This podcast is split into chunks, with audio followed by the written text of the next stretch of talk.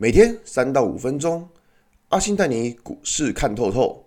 欢迎收听今天的晨间碎碎念，大家早安，我是阿信。今天是五月二十九号，礼拜五。先来为大家整理一下昨天的美国指数，道琼指数下跌一百四十七点，跌幅零点五八个百分点；Nasdaq 下跌四十三点，跌幅零点四六个百分点 S M P 五百指数下跌六点。跌幅零点二一个百分点，费城半导体指数下跌四十二点，跌幅二点三一个百分点。昨天美国上半场其实都还走得好好的，结果尾盘，川普讲了一声会在周五宣布召开中国议题有关的记者会之后，可能会对中国通过港版的国安法祭出制裁，美国指数就稀里哗啦下跌了。奇怪、人家的事关你川普屁事啊！所以原本昨天出领失业救济金的人数有比先前的状况还要好，代表经济是有开始改善的。结果川普一个讲话就把美国的涨幅全部吓到跌回去了。哎，反正大家知道他今年要选举，选举之前一定都会不断不断的对市场去放话。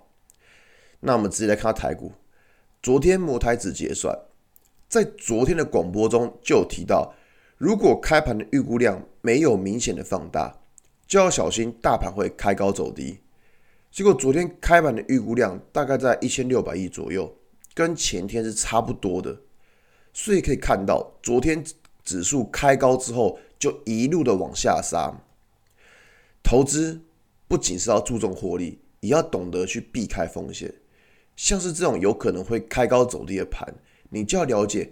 开盘过后，尽量先不要去抢股票，否则就比较有可能会抢在开盘的高点。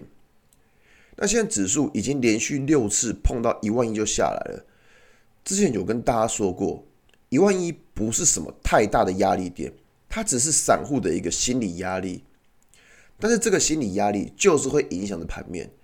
现在市场很多人都会提到盘久必跌，我这样讲。指数修正当然是难免，但是目前整个盘面的趋势还是偏向多方的架构，只是大家操作会觉得，哎，怎么绑手绑脚的？原因在于这个月的指数波动最高最低也差不多四百点的价差，指数没有波动，操作起来就会比较不容易。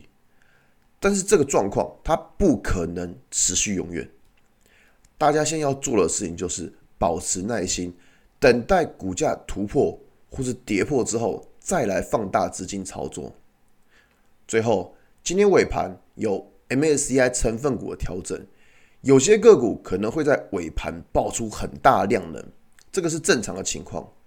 所以看到，哎，怎么有些股票在尾盘急跌或是急杀，都不用太意外。尾盘急拉的股票，有很有可能在下礼拜一开盘就补跌回去。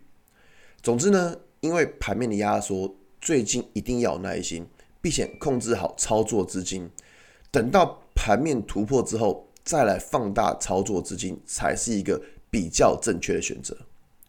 好吧，那今天的节目就到这边。如果你喜欢今天的内容，记得按下追踪关注我。如果想知道更多更详尽的分析，在我的专案《给通勤族的标股报告书》，有更多股市洞察分享给大家哦。阿信晨间碎碎念，我们下礼拜一见，拜拜。